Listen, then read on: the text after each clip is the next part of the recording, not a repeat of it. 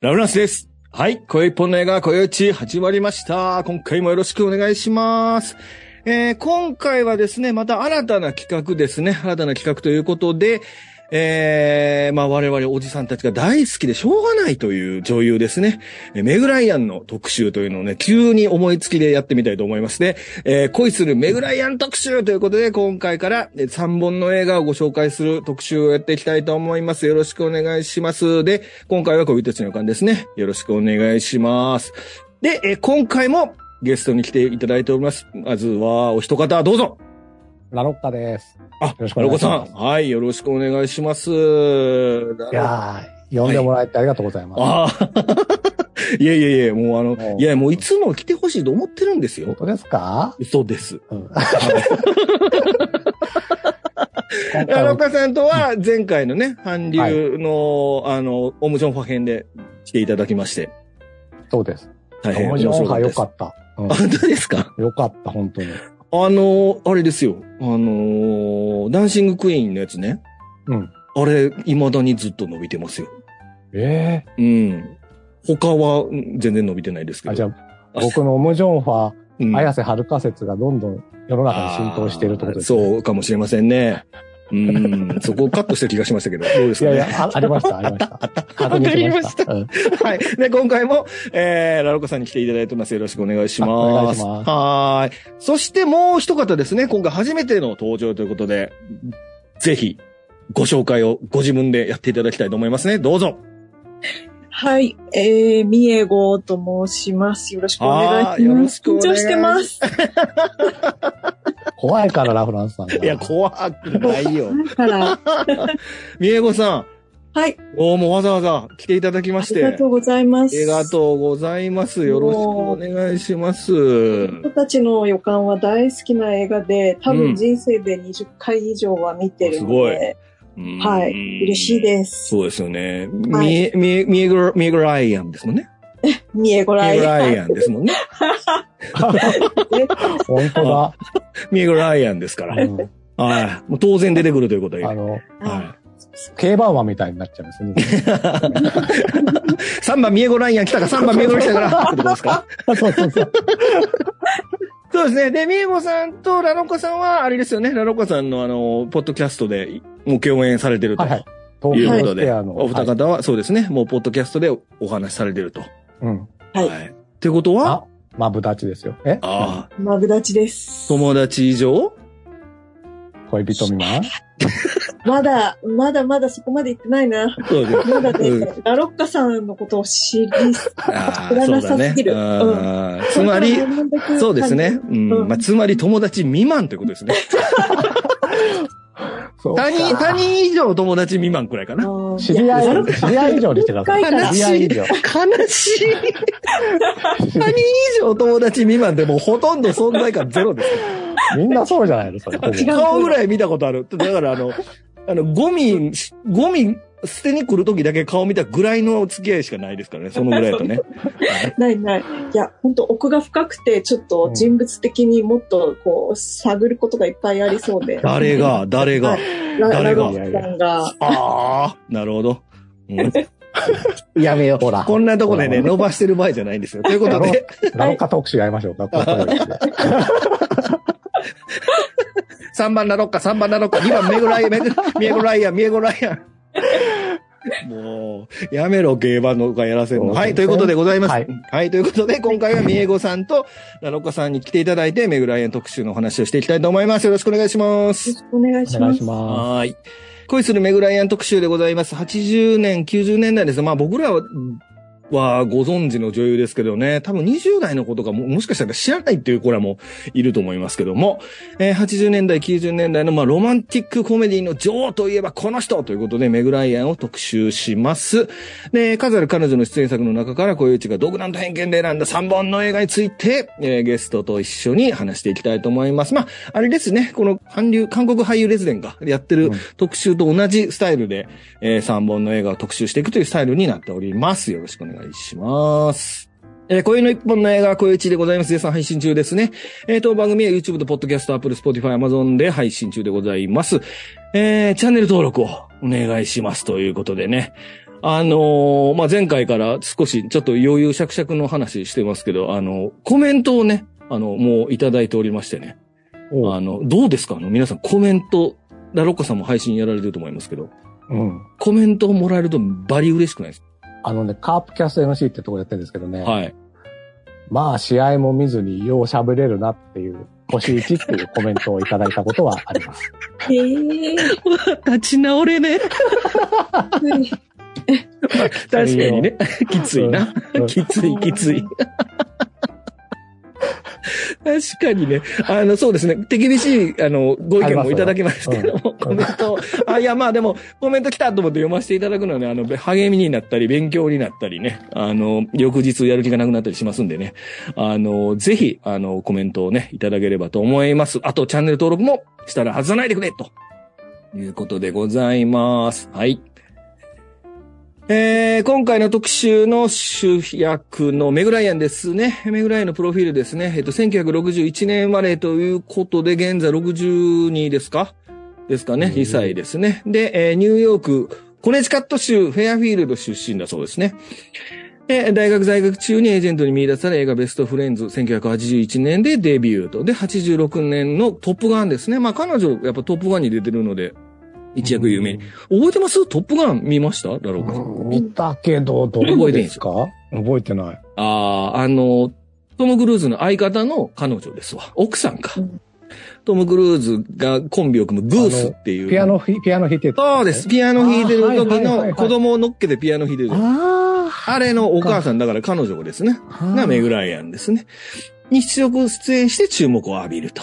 で、そして89年ですね、今回特集する小人たちの予感の大ヒットによって、まあ、人気を決定づけると。で、それ以降も巡り会えたら、夕方メールなどのロマンチックコメディに出演し、大ヒットを飛ばし、ロマンティックコメディの女王と呼ばれ人気を博すということで、まあ、僕ら世代はね、本当にこのメグライアン、バリ可愛いっていう世代ですよね。世代っていうか僕ら世代が いくつやねんって話ですけども。はい。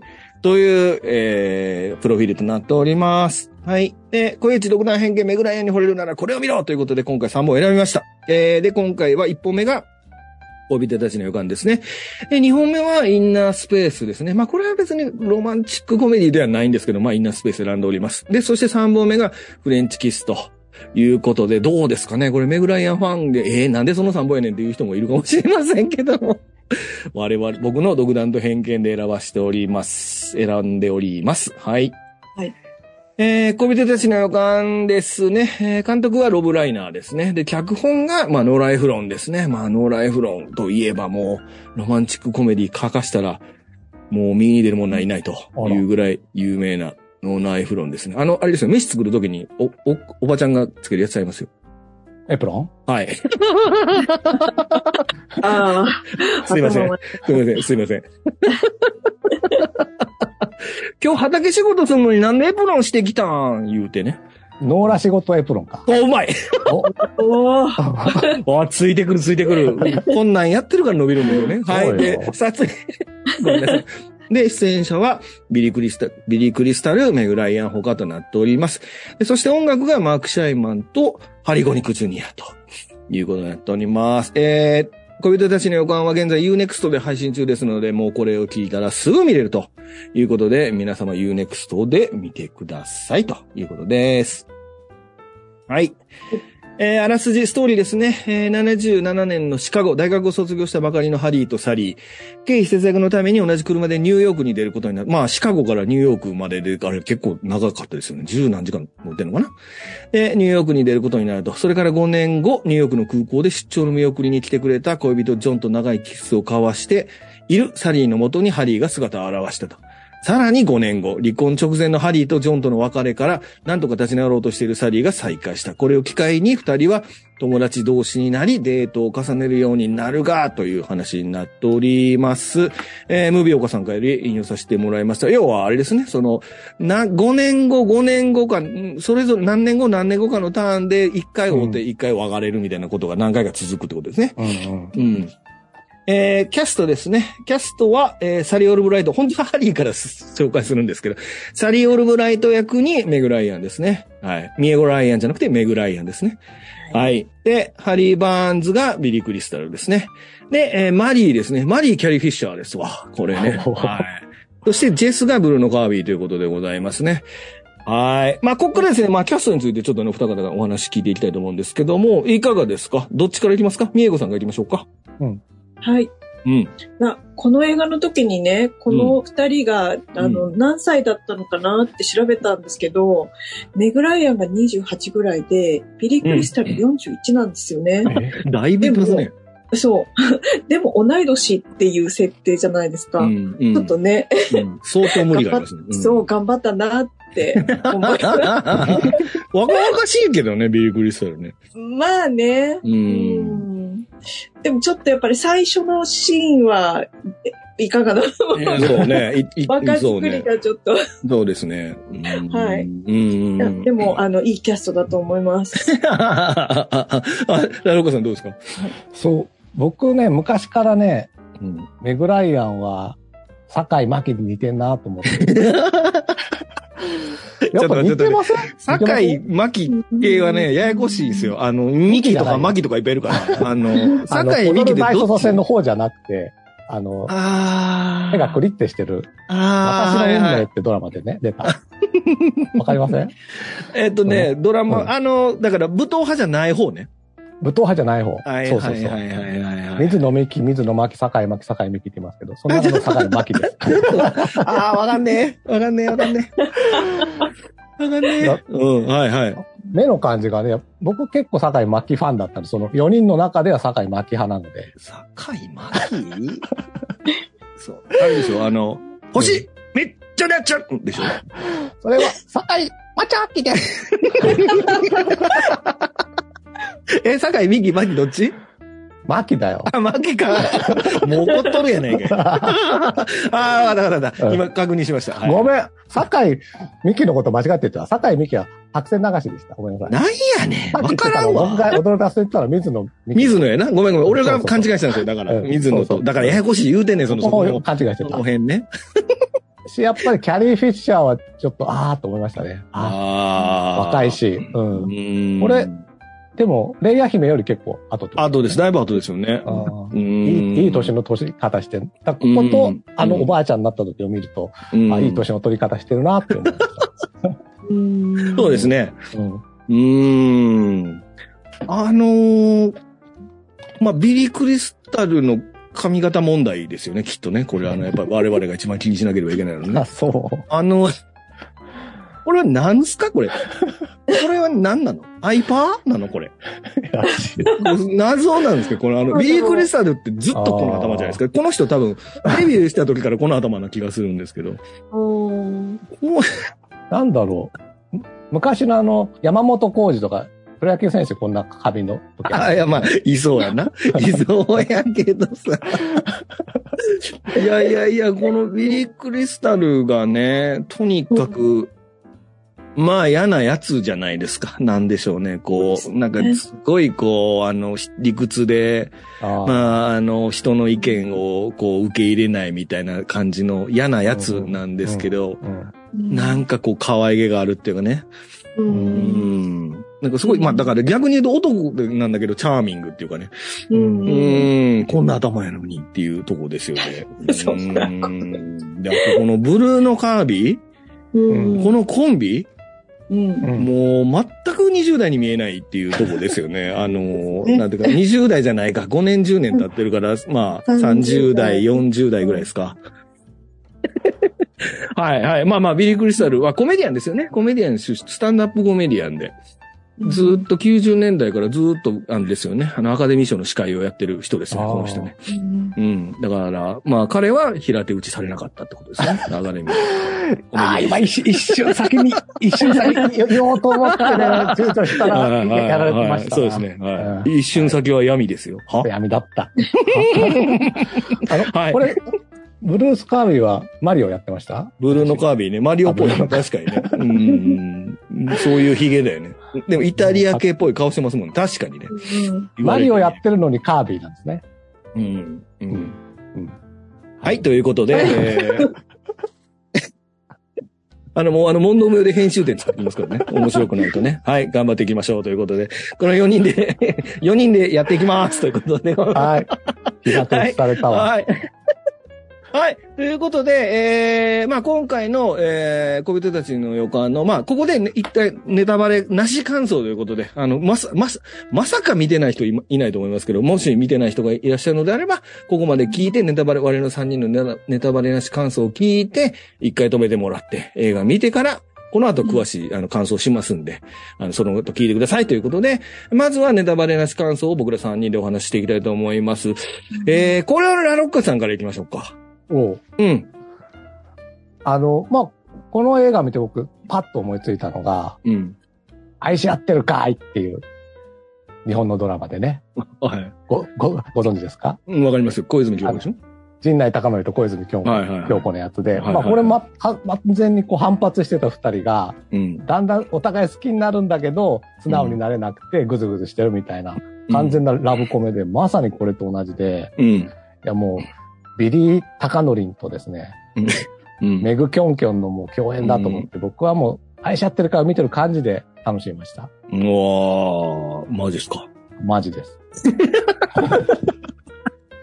はい。私、これは劇場で音体で見たんですけど、おお。うん。いや、大好き。い一回見ただけですごいもう恋してしまった映画ですうね。ん。何もかもが、まあ、あの、場所がニューヨークっていうこともあるし、こう、おしゃれだし、で、えっと、自分よりもちょっと年上の人のちょっと大人な恋愛っていう感じなので、こう、なんだろう、キャピキャピしてないっていうか、うん。こう、落ち着いてて大人で、あ、大人になったらこういう恋愛するのかななんて思ったら、いいなあはい。うん。なるほど。はい。わかりました。かはいはいはい。あ、ちょっとごめんなさい。今、今、適しちゃってごめんなさいね。で、あのそうですね。まず、えーっと、そう、ラロッカさんがさっきおっしゃってたことめちゃくちゃ俺よくわかるんですけど、これね、あのね、多分ね、世の中のトレンディードラマは全部ここが、これが元祖ですね。そうか。まあなるほど。うんうんいわゆる、その、愛し合ってる会もそうだし、うんあの、いわゆる、えっ、と、なんでしょう、君の瞳を逮捕するとか、あのー全部、あの辺のトレンディードラマって全部多分これが元祖な気がしますね。最初は、あの、反発し合ってる二人が 徐々に徐々にっていう。ねおだからそういうイメージ、僕、僕もそう思いました、今回見てて。うんうんね、あの、レストランのシーンとかも何もそうですけど、うーん、それはね、あの、ラロッカさんが思った印象は、もう、ほそれはその通りだと思いますっていう。バッティングセンターとかもよく出てきますね。そうそう、バッティングセンターね。うんそう、まあ、と、あの、東京で多分新宿のバッティングセンターになると思うんですけど、うんやってんのね。うんまあ、一個一個のセリフも洒落てるし、で、あとそのファッション、めぐらいのファッションもいちいち洒落てるし、あとそのかかる音楽もスタンダードなジャズのナンバーばっかり流れてるんですけど、うん。あのーこれやっぱどの、でもね、そう考えると普通だったらなんか嫌みったらしい映像になりそうじゃないですか。こうよくよく考えおしゃれな人が出てきて、うんうんうんおしゃれな音楽が流れてきて、会話も小粋な会話が流れてくるのに、ううん。んねビリー・クリスタルのまあいい感じの野暮な感じ？野暮ったさが、ものすごいこの、なんていうのかな、見る人の敷居を下げてるというかね。なんか要はそのコメディとして見れる？その、その、トレなんかこう、おしゃれな二人のラブロマンスではなくて、ココメディ二人の、なんかな、こう、顔が、もう、その、くるくるくるくる顔表情が変わるメグライアンと、なんかこう、淡々とギャグかますビリー・クリスタルのコンビ？コンビ芸みたいなものが見れるから、やっぱりすごくこうコメディ映画として見れるんやけど、なんかこうむキュンってなるみたいな。うんそういうバランスの映画ですよね。だからね、ちょっとやっぱりほ今見てもこうこういうバランス、まあこういうバランスの映画って今やとキャメロン・ディアスとか、ジュリア・ロバーツとか、今でも、今やったらもっと若いか。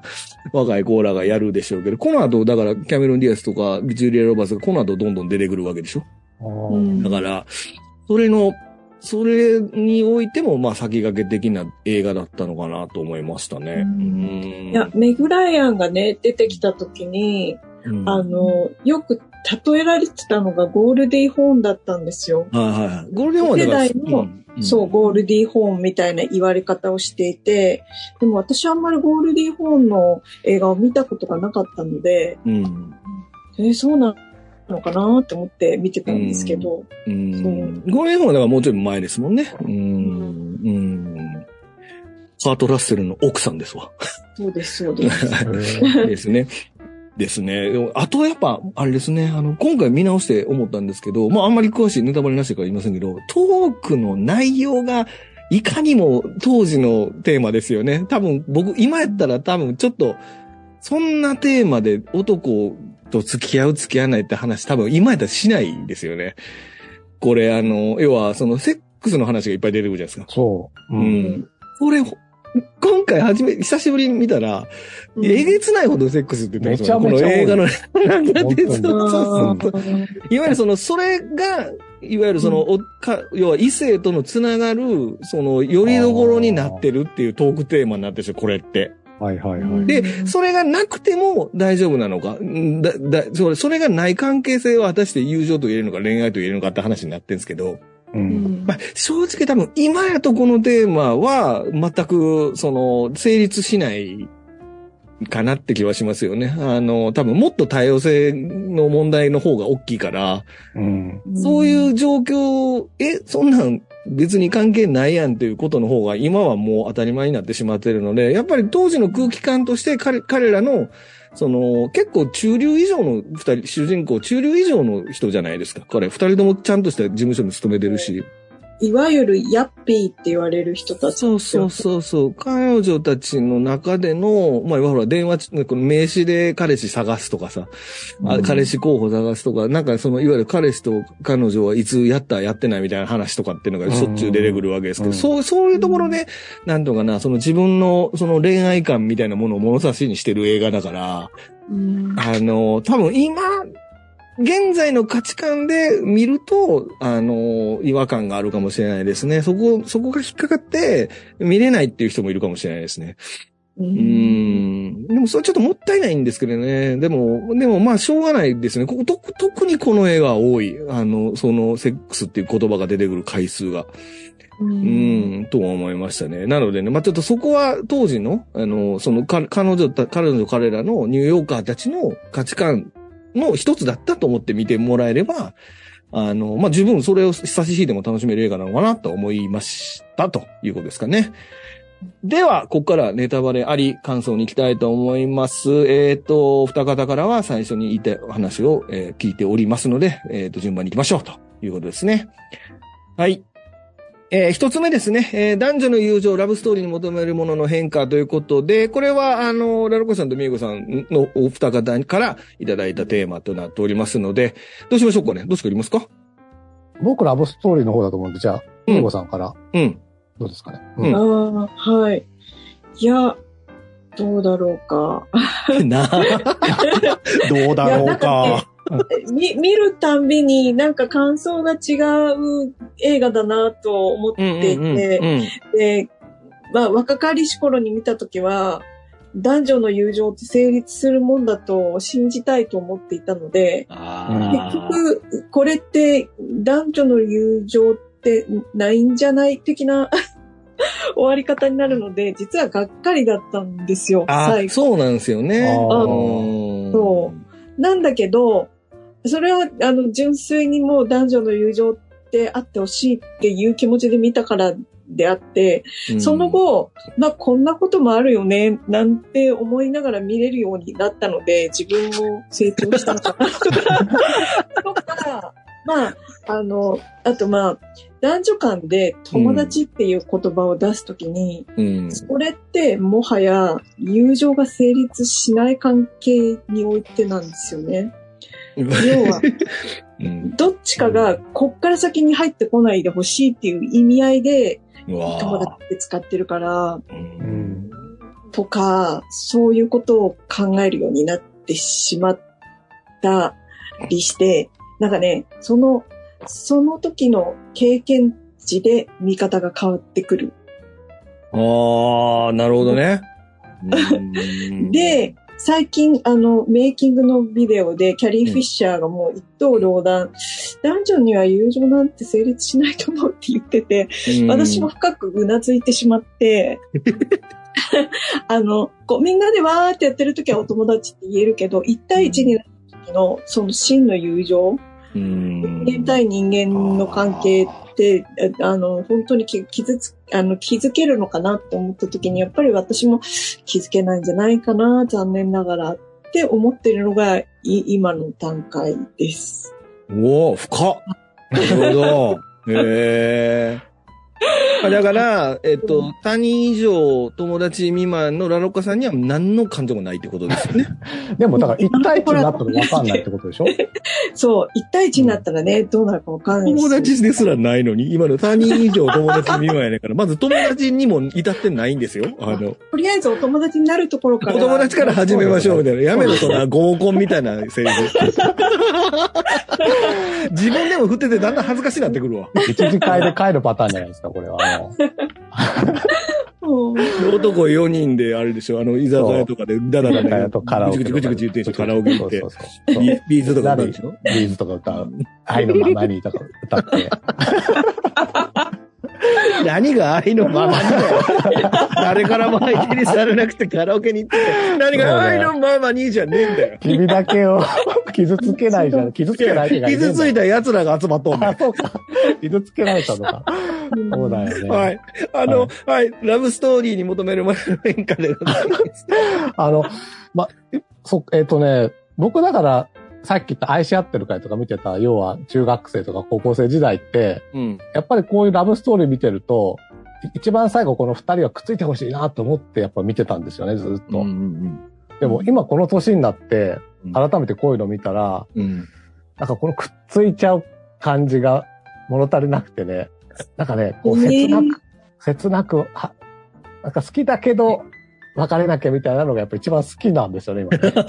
え え何があったんや。全然、わかんないけど、なんかね、だから今回、そんなにグッとくる感じじゃなかったんですよ。はいはい、なるほど。最後に、うん。この二人が友情を取って、例えばお互いの道を行くって言った方が、うん僕は多分グッときたのかなって思って、なんだろうなと思って、若い時のあの、もう絶対このキョンキョンと陣内隆がくっついてほしいって思って見てたのに、今回全然、僕、あのね、多分見てたけど、全くどうなるかを覚えてなかったので、うん。うん、うんそう見ながら見てた感じ、ああ、くっついちゃった、がっかりっていうのがちょっと大きかったので、だから、なんだろうなと思ってう、ん。うん。なんでそんなの求めてんだろうっていう、今の自分の心境に対する疑問ですね、これは。まあ、やっぱビリー・クリスタルの髪型じゃないですか、多分ね。うん お前がメグライアンめとるのかいと思ったんちゃいますこれがトム・クルーズだっても別れてほしいよ、僕は。まあね。お同同じ身長低いけどね。うーん。とそうですね。なるほどね。まあ、そううだね。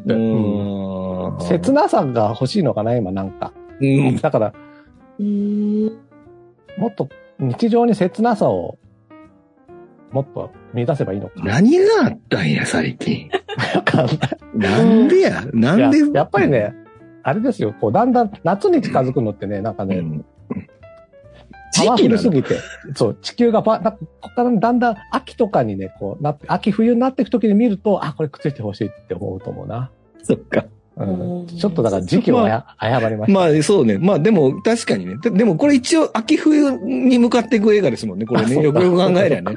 そうね、クリスマスとか出てくるそうそう、ニューヨークの紅そう葉の美しいところから冬の、えっと、あれですね、年明けまでとが一番クライマックスですもんね。これね。最後のね。うーん、なるほど、なるほど。まあ、そうですね。うん ですね。っていうか。そうか。まあ、でもそうだと思います。だって、さっき言ってるみたいにさ、その愛し合ってる会とかが影響を受けてる映画なわけやからね。だから、うんうんその、もそそもそもこの、このエンディングがあるからこその、とあの、その後々のドラマになってくるから、そ、それは当然そうですよね。うん。でも見てる年齢で、彼彼らの二人の心情っていうのは、やっぱりその、やっぱ、あ、別れた、わ別れて方がとか、まあエンディングにもいろいろ思いが変わってくるってことですよね。う。うんんうん。なるほど、なるほど。わかりました。はい。おいえは小田和正だけでいいということで、これはもう飛ばしますか？飛ばしますか？飛ばしてもいいんだけど。いやいや。いや、あのうん、まあ、これ、ちょっと、後でも出てくる話題かもしれないけど、はい要は、レストランで、メグライアンが、あの、私、女は演技してんのよ、みたいなさ、はいはいはい。oh yeah, oh yes, みたいな。うんうん。あの、僕が言いたいのは、うん。僕はね、吐息マジリンの方が好きです。バカなのか。何を告白してんねん、今。違う。いや、あの演技されても困るよっていうことを何言いたい。やねん、それ。世の女性の皆さんに。いやいやいやいや。な、いや違う。嘘、嘘。え？今のはね、とても僕は無理を生していてね、実は。も結構、だからさっきさ、あの、ラフランスさんがね、そのネタバレなしのとこ言ってたけど、う。うん。結構こういう、明けすけなセックスの会話とか出てくるのって、うん、結構苦手なんですよね。あわかるわ。であの、うんまだ一人で見てたからいいけどう、ん、いや、わかるよ。例えば、うん。まかに間違って彼女とかと一緒に見ようとかしてしまったら、うん。もういたたまれないうん。みたいになっちゃうのでって、いやこれは、だから、な、どういう状況で見ればいいのかなって思った。一人で見るもんなのこれ。いやいや、カップルで見るんじゃないの？多分。見れる？見れる、みえこさん。うんいや、相手次第。はいそうそういうことについて語れる人かどうかっていうところだと思う。いやなーなかなうんかね、なかなか言えないね。た、例えばほら、まあ僕だからその、ある行為とかの時に、本当はうん言ってほしい言葉とかさ、うん。あるけど、うん。なかなか言ってとか言えないですよね、やっぱり。なんて、ね、ちょっとね、あのもう俺危険を承知で聞くけど、なんて言ってほしい の？やだよ、そんなことは言わないよ。なんなん、なんなん、絶対に言わない。なん？それは。な鼻毛抜いてくれとか言うの？そうそう、そういうこと、お願いやから鼻毛抜いて、鼻毛抜いてくれ、あーってなるの？と。そうそうそう。うん。うん。だからもう、ね鼻毛、そういう、だからほん、ね、いや、本当は彼女に言ってほしいけど、しょうがないから、鼻毛抜いてって言ってる、まあ、別のものに、ちょっと、脇毛に置き換えるとかですか？いや、別のもの、鼻毛抜いてって言ってくれているものに、うんちょっとこう、よりどころを求める時もあるみたいなさ。わかりますか？だからまあ、なんて言ったらいいんだろう。こういう、だからよく言え、こういう会話ができるなって感心したっていう話ですね。いやーいやいやいやいやいやいやいや絶対言えない。こんなこと。うーん。あの、うん、わかる。あの、純日本人か。まあ、いや、いや、でもここはもうカットしてもいいけど、いやいやいや、しませんんよ、こんな面白い女話。女性の皆さんに、だから言いたいのは、うん吐息混じりで行きましょうよっていう。え、演技でいいか？ら。僕は演技でいい。僕はもう演技。ちょっと待てよ。どんだけ自信ないねん。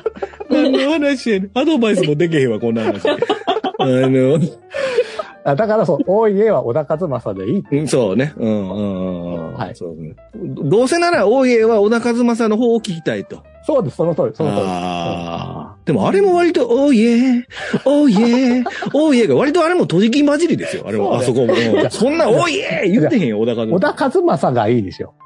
な、え、は？えだから、多い家がいいっていうか。は？何の話をしとんねん。うん。まあじゃあ、大家は小田和正がいいと。そうですね。いうことですね。です。はい。あーまあでもこれは多分脚本と時代の空気でしょうね、きっとね。あのーこういう明けっ広げなトークって、でも割と多くないですか？アメリカのドラマとかでも、こういう明けっ広げトーク系ドラマありますもんね。僕見てないですけど、セックスザシティとかもそうじゃないですか？僕知らんけど。うんうんビバリーヒルズとかね。そうそうそうそう。だから多分まあ向こうではこういうのは割割と普通に会話できるっていう、まあ土壌があるってことですよ、きっとね。そうまあもちろんあんな、あんなフェイクオーガズムのシーンやるとか、まあ考えられませんけど、もちろんね。そうだ。で、もう一個そこで言いたいことがあってう、ん。で、そういう一連のいろんな、ああいう流れあるじゃん？会話の流れあるけど、うん。最後にそこのオーガズムのとこだと、うんお。ばちゃんが、うんあの、同じサンドイッチちょうだいって、あそこね、ちょっとね、ずらしてオチに持ってくところは、この映画の一番好きだやーいいですよね。うーん。あの、なんか、ダサいテーブル持ってきてさ、あの、うん。結婚祝いにね。うんでもその時なんかビリー・クリスタルの方が ちょっとテーブルな。うん。落ち込んでた時に、なんだかんだいざこざがあった時に、その、あの、友人夫婦がうん。何があってもこのテーブルはいらないから、みたいな。うんあのうん落とし方はね、めっちゃ良かった。なるほどね。ううんん。なのでまあ、そこは、とてもハマったということはいい。はいはいはいはいはい。あれ、ちなみにあの、大場ちゃん誰ですか？みゆさん。おばちゃん、あ、はい。ロブライナーのお母さんですね。え、そうなの？監督のお母さんなんですって、あれで。うん たまたま見に来てて、で、出たらしいっていう。確かにね、こう、なんかあの、こう、んギャグかますところのタイミングは面白いってことで、いいってこと面ですね。白い。うんうん。あのおばちゃん最高だったな。私も、うんあれ、もう一同じのちょうだいってやつ。そうそうそう。うんうん、そうですよ。いやー、当時はドキドキしてみましたけどね。うんまあ、さすがにもうおっさんになるとね、さすがにあの、うーん、演技やろ、それって思ってしまいますね。まあそうだけどね。演技に見えないっていうのが売りなんですけど、もうさすがに俺もね、割と年取ってるんで、うん、まあ、まあ、それ演技やろ、なりますもんね。あーもうすぐタバコ吸っちゃいますね、僕ね。何の話ですか？はい、次。はいはいはい。はい、ニューヨークのロケーションということで、これ、一応、ミーグさんですよね。はい。うん。うんうん。あの、ここに書いた、えっと、メトロポリタン美術館、セントラルパーク、カッツデリカテッセン。うん。カッツデリカテッセンなんか、この映画の後はもう絶対に地球の歩き方とか、あれ系の旅行、あの、本には必ずニューヨークに行くときは、ここ、みたいな。そうそう。あの、例のさっきのオーガズムのやったあのカフェですよね。ああ、そうなんだ。あそこがもう観光名所でニューヨークの。うん。今も、今もですよね。そうそう。うん。あとね、えっと、うんと、シカゴからニューヨークに来るときに、うん。えっと、ワシントン広場のが映る、はいはいはい。うんえー凱旋門が。凱旋門があるもんね、ありますもんね。とうんあれの向こう側に、ワールドトレードセンターの、びあの、ツインタワ。ーが見えるんですよ。うこんこね、エモいなと思いました。うん。うあこんな風に見えてたんだなって思って。そうですね。行ったことあるんですか、ニューヨーク？私ね、ニューヨークだけ3回も行ってるんですよ。わ、マジですか？それ何アメリカ横断ウルトラクイズで？そうそう。すごいじゃん、優勝してる。すごいよ。だから3回出るって、すごいもう決勝、決勝進出してますから、うんそうだよ。僕ら二人はばらまきクイズでも、あの、いけもちろん、もん。ちろん。空 なんやったら、港で返してす空港で返す。いや、どうぞ、すいません。そう。あの、海外旅行4回なんですけど、人生で。3回ニューヨークに行ってるんですよ。うわぁ、すごいね。そうううんんちょっとまあ、うん、憧れもああり、あの、うん初めて行ったのは全然違う理由で行ったんですけど、うんあの好きなアーティストのファンクラブのツアーで行ったんですけど、ミーハー？なるほど。その後2回は本当に、あ、そう、2回目はでも全然また違うんだ。2回目はね、カリストフ・ロックハートのを見に行ったんですよ。アリー・マイ・ラブの、そう、あーあハリソンフォードのハリソン・フォードの奥さんこと。なんですね。うーん。でも、ニューヨーク大好き。でも、カッツデリカセテッセンは行ってないんですよね。ああ、なるほどね。そう。うん。うんうんあ、そう。メトロポリタン美術館のあの二人でしゃ、あの変な喋り方をする、あそこはね、メガンパイ行きましたのくだりね。う。うん。いい、いいですよ。いいですね。ううんあの、ピーカンパイのくだりもアドリブなんでしょ？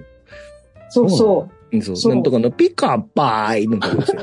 あれ、ビリー・クリスタルが一級に初めて、メグライアンがどうしていいかわからなくて、一回監督の方に目を、目を移すんですって。そうらしいよ。で、うんで、監督がもうええやからそのまま行けっつって真似してるっていう。だからあれ全部アドリブなんですって。あうん、まあ、まあ、コメディアンですからね、ビリー・クリスタルがどんどんどんどん。まあ、トム・ハンクスもそうですよね。よしょっちゅうアドリブ入れてくる人で有名ですけど。うんうん結構ね、特徴的な、みんなが覚えてるシーンが割と脚本に書いてないっていうのがあ。ったりするのでね、それもね、まあそんな後からですけどね。うんうん、はい。まあ、このニューヨークです。まあ、この前編の撮影だからさっき冒頭で言った通りにバリソン・エンフィールドで、バリソン・エンフィールドはまあさっき言ったみたいにそのメインブラックとか、あの、監督の人なんですけども、撮影監督としては、だからそのミラーズ・クロッシングとか、赤ちゃん泥棒。だからまあ、公園兄弟ですね。公園兄弟の初期の作品の撮影監督してたり、うんまあ、あとはこの翌年かな、撮影するミザリーですね。ミザリうんーとかの撮影もやっとるとはいいうことえで。あの、ミザリーに関して言えば、うんあの、ビリー・クリスタルが、あの、読んでる本がミザリーっていうシーンがあるんですよね。うんうんうんうんうんうん。ですね。うんうんうん。はい。えっとね、このロケ、本当にニューヨークのロケすごい素晴らしいんでね、ぜひ見ていただきたいということですね。はい。次。はい。じゃあ、四つ目ですね。四つ目はですね、イケメンが一切出てこない男に夢を持たせる親切設計ということで、これ僕なんですけども、う。うんんこの映画ね、男前ゼロじゃないですか、出てくるの。ああ、言われてみればそうだね。そうなの。うんまあ、メグライイアンがニューヨークで付き合ってた彼はちょっとめ男前かもしれないですけど、うん。基本的にこのビリー・クリスタルもブルーノ・カービーも、まあ、モッサイっていうかね、あのー、なんでしょうね。うん今好きになるか？そんなやつっていうタイプの人ばっかり出てるんですけど、そんな彼らが、こメグライアンをゲットできると、彼らちゃうな。そんな彼がメグライアンをゲットできるってことで、もう世の、あの、なんでしょうね、こう、ブサ男どもがどれだけこう勇気づけられたかってことですよ、これ。うん。だっていう、バッティングセンターに行ってる時もトレーナーの袖ブサ切ったなんかダッサい格好してるじゃないですか。イケメンに希望を与えるっていう。あ、イケメンじゃない人。そうですよ。だから、このビリー・クリスタルみたいな、こんななんかコキアみたいな頭してる人でもあれですよ。あの、あコキアみたいな頭してる人でもメグライアン捕まえられるわけですから。こんなに勇気づけられる話だ。だってこれリチャード・ギアじゃもう無理でしょ、僕らじゃ。どうにもならないですよ。リチャード・ギアがメグライアン捕まえても。はーってなりますやん。だって。イケメンやもんなーってなりますやん。でもあれだよ。僕から言わせると、ラフランスさん、イケメンだよ。何の話？俺、俺は、俺の、クリスタルにイケメン感を持つような。いや僕は頭コキアみたい。ですよ。だってそんなこと言ったら。鼻高いじゃない、鼻 いやいや、鼻高いでも別にイケメンとは限らないんですよ。いや、そんなことはいいんですよ。あの、あの、だからこのビリー・クリスタルの、うん。この話術で、例えばね、あの、なんていうの、それって、あの、んどういうことなのってメグライアンに聞くじゃないですか。で、メグライアンが、そんなの話したくないわって言うじゃん。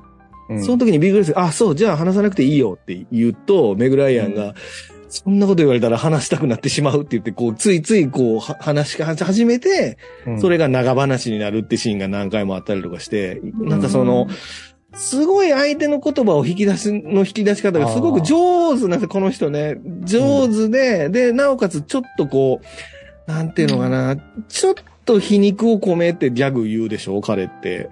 うんだからね、この辺のね、なんでしょう、ピーカンパイのくだりもさ、あの、ピーカンパイ、なんとかなんとか、って今晩映画館、い映画一緒に見に行かないとかって、そこは真似しなくていいんだよっていうところあるじゃないですか。ああいうのところとかも、なんかね、こう、冗談言いつつ急に真面目な話挟んでみたりとか、なんかね、彼のね、そのメグライアンをこう、なんていうの、こう、メグライアンを捕まえとくための話術がとて、とても素晴らしいわけですよ、これ見てると。うん。だから、まあ、当然僕もやっぱこれ見て真似するじゃないですか、当時の彼女とかに。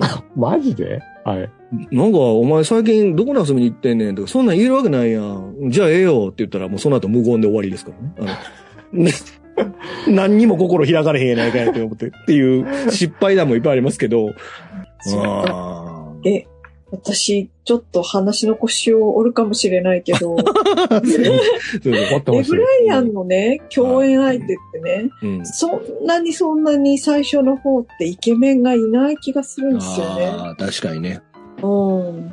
そう、トム・ハンクスもそうだし。トム・ハンクスもね、イケメンとは言いにくいもんね。そうそう。なんかね、見目麗しいような俳優さんとのこう、相手役みたいなのがない、なくて、うん。ようやくラッセル・クロウぐらいから、ちょっと、そうですね。あーうんなんか語弊があるかもしれないけど、ねうんとかヒュー・ジャックマンとか、ああの、結構と、年、年取ってからっていうか、もうちょいあ後半ですよね、だから。後半のキャリアの方がすごい、あの、外見もいいうん。相手役になってる気がするから、うんこれはなんか戦略なのかなとすら思ってしまう。あーまあ、コメディエンヌと言ってもいいから、やっぱコメディエンヌの可愛らしさを引き出すには、相手、相手にもそう、よ、よほどのそういうこう面白さのスキルがいるってことなのかもしれませんよね。うんうんよくさ、あのう、ん。相乗りとかでもさ、うん。あれ上だとさ、こう、すげえ可愛い女の子が、うんちょっと、まあ、ぽぽっちゃりくんの男の子とかと、うんすごい好きになって、付き合いたいみたいになるみたいな展開あるじゃん。あれってでもなんか相乗りだからじゃんって思っちゃうんですけど、うん。うん。僕もこれはちょっとそういう系を、今の美恵子さんの話も含めて、うん。ゆ夢は与えてんのかもしれないけど、ここだけでしょってちょっと思っちゃいますけど。いやいや、それは頑張っていこうぜ。何諦めてんの？よ。諦めたらそこで、そこ、諦めた時にはそこで試合終了ですよ、ですよ。終了ですよ。はい。はい。ということでございます。馬券を買ってじゃあ行きますね。そうですね。はいうん。はい。ちょっと待って。トラックの前に飛び出はい。そうね。はい。えーっと、サントラの謎ということで、えー今回ですね、だから、えーっと、今回の映画って、もう最初からずっと、ほとんどの楽曲がサッチモとエラ・フィッツジェラルドかな？うんうん、がかか、もうほとんど、ジャズのお大スタンダードナンバーがかかってるのがあって、うん。で、えーあれですよね。あの一番最後のビリー・クリスが走るところはもうフランク・シナトラですわ。まあニューヨークといえばフランク・シナトラですよね。I have be you ですか？がかかるというシーンなんですけど、これ多分恋人たちの予感のサントラ買った人全員が思う謎なんですけど、これ音楽をね、そのハリー・コニック・ジュニアっていう人がやってるわけですよ。で、彼がやってるんですけど、サントラを買うとね、全部ハリー・コニック・ジュニアが歌ってるんですよね。あ、そうなの？そうなんですこれよ。謎なんですよ、謎。超謎。うんで、サッチモのとエラ・フィッツジェラルドバージョンの曲が入ってないんですよね。これ、なんか、期待して買うと、ちょっとハリー・コニック・ジュニアには悪いんだけど、がっかり。がっかりシナトラも入ってない。全部ハリー・コニック・ジュニアが歌ってるから、わなんか、なしかもちょっと、あの、アレンジも違ってたりするので、そうそうそう。昔のあの、カセットテープとかでサントラ買ったら全部わかる。違うアニメのさ、アニメの主題歌集とか買ったら、うん。本当誰が歌ってんねんみたいなのあそう。僕あの、スターウォーズのサントラの、なんか全然知らない人のやつ、すごかったよ。なんかあの、トゥルルントゥルン、トゥルントゥルントゥルントゥルン、ダーン、ダーンって、どこでかかってんその曲っていう。あの、いや、なんか変な、変なアレンジが入ってんのよ。だから、全然違う人たちが弾いてるからさ、このハリコニックジュニアが全部歌ってるともすごい謎ですよね。謎ですね。うーん。え、この映画の中では、そそれぞれの。歌ってんすよ。だから、サッチも、えっと、そうですね、サッチもとか、レフィッツェラルドが歌ってるから、その曲を歌で楽しみにしてサンドラ買うと全部ハリコニックジュニアが歌ってるってことになっててう、ん謎っていう。うーん。いや、でもこれ、やっぱサッチもいいですよね。歌いませんけど。いいですよ、やっても。え、え、You say either, I say either, you say neither, I say neither, either, I, まだやんの ?need, neither, let's go the whole single ですよ。うまい。うまいうまガーシン兄弟。い。ニッチもサッチも言ってんな。あ、ニッチも、ニッチもサッチも、ニッチもサッチも、ニッチもサッチもハリーコニックジュニアだったよ。はい やいや、僕、切ろっかな、これ。この間も歌った、この間も歌った、これ。はい、というね、サンドラの謎でございます。もう、もう、もうここはバンでいきます。最後、最後。はい。一個だけ？いいはい、いいよいいよ。あの、サントラで。あのあれで、す、小田和正さんは入ってませんでしたよ。入ってなかった。多い絵は入ってなかったんだけど、バッドノットフォーミーって曲入ってましたよね。一番最後のエンディングのところに。うんうんチェット・ベイカー。あマトあ、言ってましたね。そうだ。うん。あれがね、実はあの、僕も大好きな三谷幸喜さんが、うん。うん唯一テレビドラマで書いたラブコメのうん。今夜宇宙の片隅でっていうののテーマ曲だったんですよ。うんうんうん。うんだから絶対三谷さんこれ見てるんだけど、恋人たちの。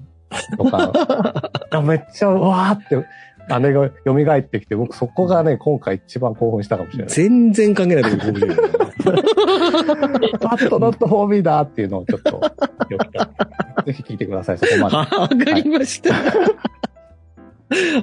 い。えー、ラスト行きましょう。えー、珠玉の名シーンということで、そうだな、もうここまで結構語り尽くしてますけど、まあまあだからオーガズムシーンですよ。まあオーガズムシーン、フェイクオーガズムシーンっていうのは本当にこのメグライアンが、を世に知らしめる超有名なシーンですよね。う。うんーん、これがあって、もう本当に一躍メグライアンが有名になったっていうかね。まあ、こまあ、だから結構これって性に対してし非常にこう、明けっぴろげに喋る、うんえー映画の中なんですけど、結構そこで結構体張ってやってるっていうところもあって、だから別にこれ濡れ場とか全然ないんですけどね。ないんですけど、割とそのみんなが、やっぱり普通やったら話さないっていうことを結構大ピロゲに喋ってるっていうところで、そ,、うんその一番のメインのところがオーガズム、フェイクオーガズムシーンですよね。あの、あのデリカテッセンのところですよね。ううんーん、っていうのはすごく良かったなっていうことと、あとやっぱこのハリーのね、まあだからこれノライフロンの名台詞シリーズですわ。あなたのやっぱり大嫌いよって言われた時に、じゃあこれはどうやっていうふうに最後に言うセリフんですよ。ね。だからその、えっと、サンドイッチの注文に1時間半かける君が好きだうんとか、あとその、君が僕を見るときにおで、眉間にシワが寄るそのシワが好きやと。なんやねんってことなんですけど、あの、で、あとあれですね、最後まあ、一日の最後におしゃべりをしたいのは君だと。うん。なんやねん、それってことですよ。何回聞いても。残る一生を誰かと過ごしたいと思ったら、早く始める方がいいって、もう好きってことですよね。これをコキアが言うとるわけですから。そうこれ男前が吐くセリフじゃないわけですよ、これ。で、相手のに相手の嫌いな、自分が一番嫌いやと思ってるとこばっかり言ってるわけじゃん、好きやって。そこもひっくるめて好きやっていうやつですわ。あの、ニュー、ニューヨークなのにさ、ちょっとはい。好きやっていうのはちょっと、あとても好きや違和感が今そうですね聞いてたのが、男女ね、7人の、さんまのドラマになってるんですよね。好きやや。あの、お前のこと好きや、言うて。っていう、まあ、この名台詞、あなたってどうしてそんな憎めないことを言うのみたいなことで繋がるっていう、うん最後ね。もう、本当に、コキや何してくれんねんってことですよね。もう、今回も泣いたな、あそこでな。うんということで。また、ラストのインタビュー、あ、そうそう、ラストのインタビューですね。これ言ってませんでしたけど、これ途中途中にあの、老、老、老夫婦の、あの、はいはいはいインタビューのシーンが挟まって、それが挟まると場面転換になってますよね、これって。うんうんうんなってて。で、ラストが結局この二人のインタビューになってたっていうオチもまたいいですよね。うんうんあれはよ、いい。本当によくできてるなと思った。あのラストもあれ全部アドリブですって。二人で喋ってるセリフって。えうーん。だからすごい素晴らしいなっていうこと、うんっていう感じなんですけども。うん。うんいや、もうこれちょっとラスト、ラストだけ何回も見たいなって感じでしたね。う。うんん俺も言いたいもんだって。残る一生を誰かと過ごしたいと思ったら早く始める方がいいだろう、言うて。もう払言うね。う。いやいやいや。ああそうですね。うん。今言うてももう完全無視やと思いますよ、うち嫁とかねうん逆逆に私の方が他の誰かと早く始めたいって言われて、俺がもうしょぼーんってするパターンです。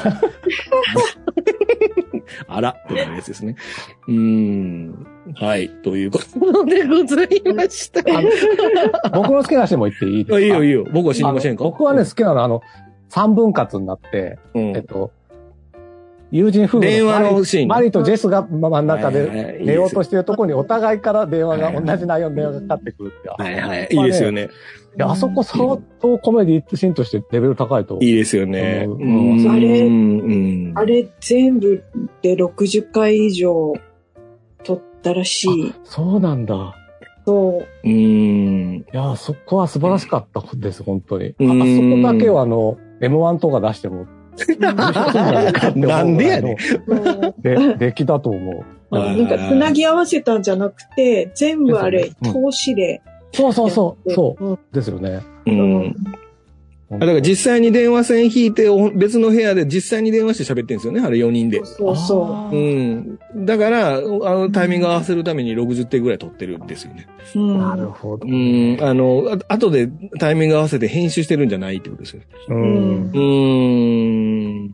だから、寝たのっていうのをタイミング合わせて言わなきゃいけないです、あれ。同時で。そうか。そうそうそうそう。それも見えてないところで電話してるからね。うん。いや、いいですよ、あれ。最高ですよ。素晴らしかったね。うんですね、僕は。うん僕は、あ、あそこを何遍でも見たい。なんでやねん。うんはい。はい。ということですね。ありがとうございます。よし。いえーと、以上で、恋するメグライアン特集1回目の恋人たちの予感についてを3人でお話ししましたということですね。ど、どう、まあちょっとラロコさんがね、あの、なんとなく恋愛の価値観的にはちょっと合わへんみたいなことをおっしゃってましたけど。合わへんじゃなく、いや、それ気恥ずかしくなっちゃう。気恥ずかしくなるよね。うん、そう。そうですね。うーん。ど、どう、どうですか？みえこさん。今回見直して。見直して、いや、やっぱいいいいなと思いました。うん。あの見直すごとに、あの、コキアが成長してる可能性もありますからね。あの、多分前回見た時よりもビークリスタルのコキアが増え、大きくなってる可能性ありますからね。サイババみたいな、次見た時にサイババみたいになってる可能性があるという、言われますけど。怒られるわ。はい。はい。そうですね。まあ、あれですね、僕も今日見直したまあさっきも言いましたけど、すっごく時代の空気がうんギュッて凝縮されてる感じですよね。なんかあのう、ん甲子園の土もしくはどっかの空気の缶詰じゃないけど、パカーンって開けたらその時の匂いとか、そういったものがわかる感じの映画ですね。だから、まあ普及の名、まあ普及の名作ではまあやっぱ当時のニューヨークをこう少し知るみたいな感じかな。うんこの当時の映画ってね、結構こういうタイプの映画あいくらいくつかあったと思うんですけどね。なんかね、うん本当に、この当時のメグライアンがもうキラッキラしてピッカピカしてキャッキャしてて可愛いっていうのも含めて、あとそのトークトークのね、あの、内容も割とこう、明けっ広げな、その性の話をあんなとこでみんながしてるっていうのも多分い今とまた違う感じだと思うんでね。うん。そういう、あの、とっても素敵な80年代後半のニューヨークの空気感ですか？そういったものが味わえるという作品で、89年ですもんね。90年代になる前ですもんね。うんうーん、だったと思います。ということでカサブランカの話はしなくてもいいあそうだなんか話しなかった。いいですね、あんなに見たのにね、しませんでしたね。いいうーん。いいんじゃない？ですね。はい。わかりました。はい。はい。はい。ということですね。えー、メグライン特集まだ2本ありますんで、次回続くということでございます。えー、声一本の映画、声打ち絶賛配信中です。YouTube、Podcast、Apple、Spotify、Amazon で配信中です。ぜひチャンネル登録お願いします。ということですね。えー、ラロコさん、ご紹介、あれですね。ラロコさんの告知をあお願いします、はい。えっ、と、シネマフィック東京支部というところのポッドキャストで、えー、ね、デギンネットフリックスというコーナーをやってますので、はい。そちらと、あとカープキャスト NC という、まあ、野球を見てないのにうん。喋るおじさんたちに対しての、とても厳しい批判のあるポッドキャスト番組を。やってるのと、あとこれです。トーキングスケアって、これはラフランスさんとミエゴさんにもね、うんうん出ていただいてますので、そうですねいろんな、なんか音楽だったり映画の話してますので、うんうん。ぜひぜひ、このトーキングスケアをぜひ皆様、聞いてください。はい。そうですね。3つやってる。もう欲張りラロッカー3つ、ポッドキャストやってるということですね。はい。はい。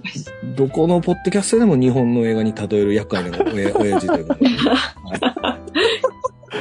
ということでございました。ありがとうございました。じゃあですね、また次回は多分インナースペースですね。インナースペースの話をまた、えーご紹介したいと思いますので、また次回も聞いてください。ということで、えーここまでお送りしたのはラフランスと、ラロッカと、ミエゴでした。はい。ありがとうございました。ありがとうございますありがとうございました。